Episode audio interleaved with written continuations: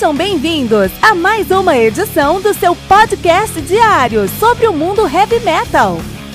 Esse é o Metal Mantra, o podcast do metal sagrado. Lembrando que você pode nos mandar suas perguntas, sugestões, críticas, correções, elogios ou quaisquer outros comentários no nosso e-mail metalmantrapodcast@gmail.com.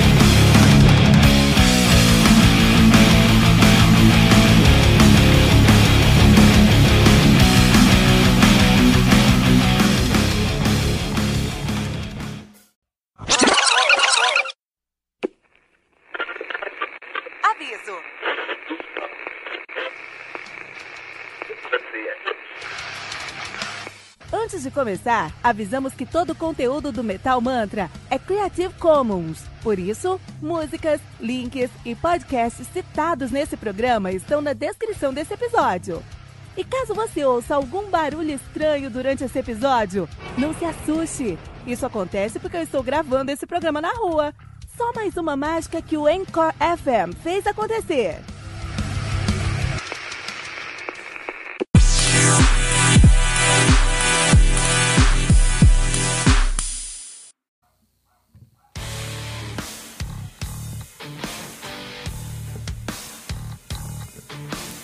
Só um minutinho, metaleiro, já vamos ouvir o episódio de hoje. Mas agora queremos te apresentar o Heavy Bulletin. O Heavy Bulletin surgiu como uma maneira de trazer o sangue nos olhos do metaleiro aposentado. Mas o que é o metaleiro aposentado? É o cara que na adolescência ouvia muito heavy metal, tinha cabelo grande, tocava numa banda e depois de um tempo a escola acabou, veio o vestibular, a faculdade, o trabalho, o IPVA do carro, o casamento, o apartamento, os filhos, os boletos, a academia, enfim, tá osso, né? Eu sei disso porque eu passo por isso também, mas eu nunca quis deixar a paixão que eu tenho pelo heavy metal morrer. E assim, eu comecei o meu podcast para falar sobre um álbum novo de heavy metal todos os dias. E para isso, eu tive que desenvolver uma curadoria, um processo interno para conseguir me manter a par das novidades do mundo do metal. E com esse processo eu lancei 300 episódios entre janeiro e abril de 2019. Vou repetir isso, tá? 300 episódios em 4 meses. A maioria dos podcasts de heavy metal não chegou no episódio 200 ainda, com um ou dois anos de atividade. E isso só foi possível por conta do meu processo interno de curadoria. E é essa curadoria que eu acredito que é o modelo de monetização que eu sempre busquei. É uma forma de entregar muito mais para o meu ouvinte do que eu estou pedindo em retorno. Porque eu sei que contribuir com o Metal Mantra representa um sacrifício e um voto de confiança. E a minha resposta para essa paixão do meu ouvinte é o Heavy Bulletin, o seu guia definitivo para o mundo do heavy metal. O Heavy Bulletin é uma newsletter semanal que você vai receber no seu WhatsApp com quatro colunas. Uma coluna de lançamentos, com nove álbuns que saíram naquela semana, ou naquele mês, quando a semana estiver fraca de lançamento. Uma coluna de aniversário, com três álbuns que estão fazendo aniversário naquela semana. Uma coluna de garimpo, com três discos que são uma sugestão do Metal, do metal Mantra sempre fugindo do óbvio, e uma coluna especial, que conta com uma lista de seis discos, por exemplo, Power Metal canadense, Death Metal da Flórida ou Death and Roll americano. Todas essas sugestões vêm com uma capa, um texto descritivo e o link para o Spotify. Estamos falando de 21 discos que você pode ouvir todas as semanas, com selo de curadoria do Metal Mantra. E quanto é que isso vai custar? R$ 9,90 por mês. Isso mesmo, pouco mais de 10 centavos por disco. Esse é o modelo de se entregar muito mais do que estamos pedindo em retorno. 84 discos por mês por uma assinatura de R$ 9,90. E ainda mais que isso, nós não queremos que você dê nenhum pulo no escuro. Se você acessar agora o nosso projeto de financiamento coletivo no colabora.ai, você já pode conferir a nossa primeira edição aberta para todos. Essa edição tem todas as colunas e o cuidado que você vai encontrar em todas as próximas edições. Por isso, acesse agora mesmo o colabora.ai barra metalmantra e conheça o Heavy Bulletin, o seu guia definitivo para o mundo do heavy metal.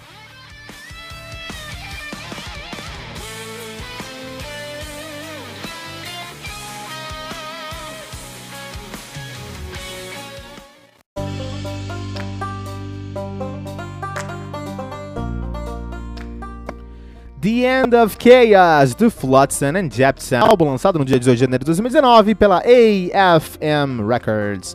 Álbum que conta aí com 12 músicas, totalizando 49 minutos de play. E o Flotsam, que é banda de thrash metal, de power thrash metal de Phoenix. Eles estão nativos desde 84.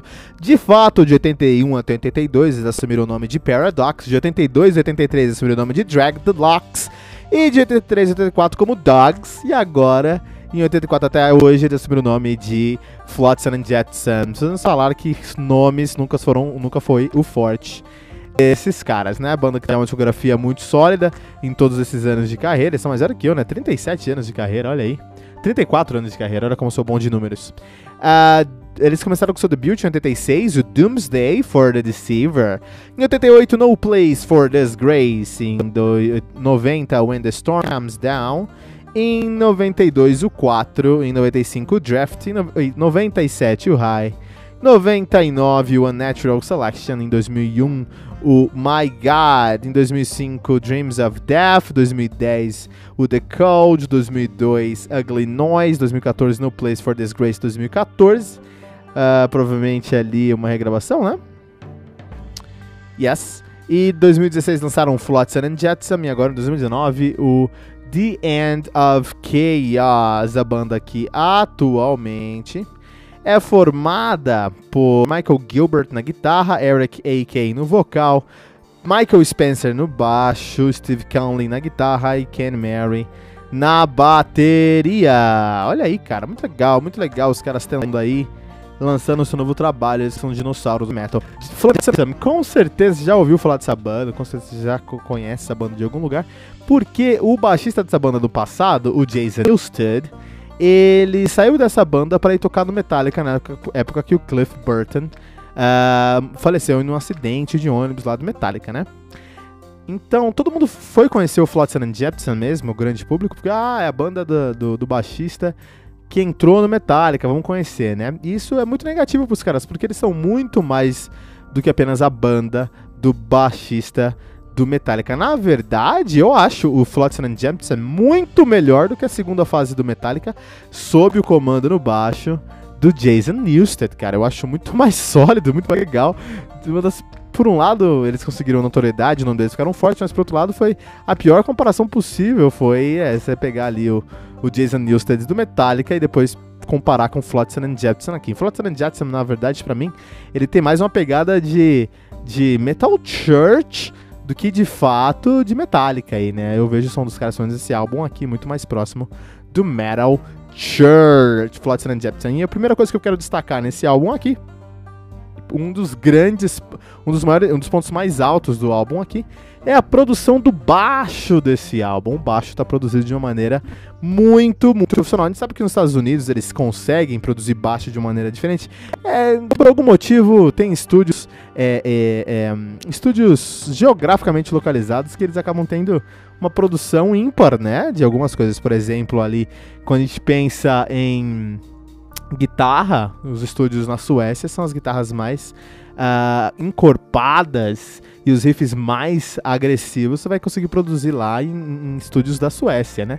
Quando você pensa em, em, em baixo, você vai pensar que nos Estados Unidos, por algum motivo, eles conseguem produzir baixo com muito, muito carinho ali, né? O que é uma coisa muito, é, é muito positiva. Eu que sou baixista, eu adoro isso. E geralmente o baixo é negligenciado dentro do metal. O metal é um, é um, um, um um, gênero muito guitarrocêntrico, né? E aí fica falta isso aí pra gente. Então, ponto alto aqui que eu já vou trazer é a produção desse baixo. É, eu acho que o, o Flotsam and Jetsam, eles conseguem unir muito bem o seu trash com power.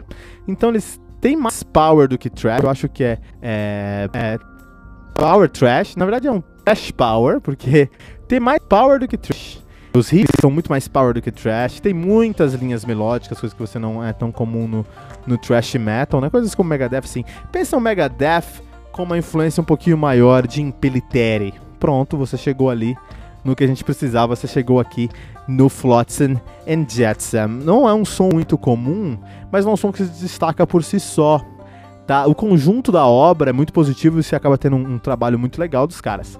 Mas por si só não é um som impressionantemente bom. É, não é tão comum você encontrar uma banda que faz um som como os caras fazem aqui, mas nada impressionante. Isso é uma pena, porque é, você escuta o álbum e você pensa, esse álbum é muito bom, mas depois você não consegue lembrar de uma letra, de um riff, do que faz você pensar que esse álbum é tão bom assim, né? Isso é uma pena. Ah, isso é uma pena, porque é um álbum muito, muito bom, assim, né? Em sua produção, em como eles fazem aqui, né? Um, no final do dia, o Flotsam e Jepson aqui, eles estão jogando com. Eles entraram em campo com ganho, jogo ganho, assim, né? É, o Jason Newsted ter saído do Flotsam e Jepson e ido para o Metallica trouxe uma exposição para eles que eles precisavam para ele fazer o pé de meia deles. Então, assim, beleza, eles precisam de dinheiro hoje, todo mundo precisa trabalhar e tudo mais. Mas hoje eles não precisam de fato serem considerados ali os 10 melhores álbuns do ano para conseguir encher show, cara, porque eles conseguiram esse status quando o Jason Newsted saiu de lá. Olha só como coisas que orbitam ao redor do Metallica ganham essa exposição, né? Uma, uma, é um fenômeno interessante, assim, né? Então eles entraram no campo aqui já com o jogo ganho. Eles podiam fazer um jogo burocrático, mas não. Eles fizeram um excelente jogo, mas é o que a galera esperava. E aí, uh, não chama, não impressiona, não chama tanta atenção. Uma pena porque é um álbum muito bom. Tanto que aqui no Metal Mantra nós vamos deixar aqui com eles 4.3 pentagramas dourados. E isso já os fica como um álbum essencial do, do heavy metal.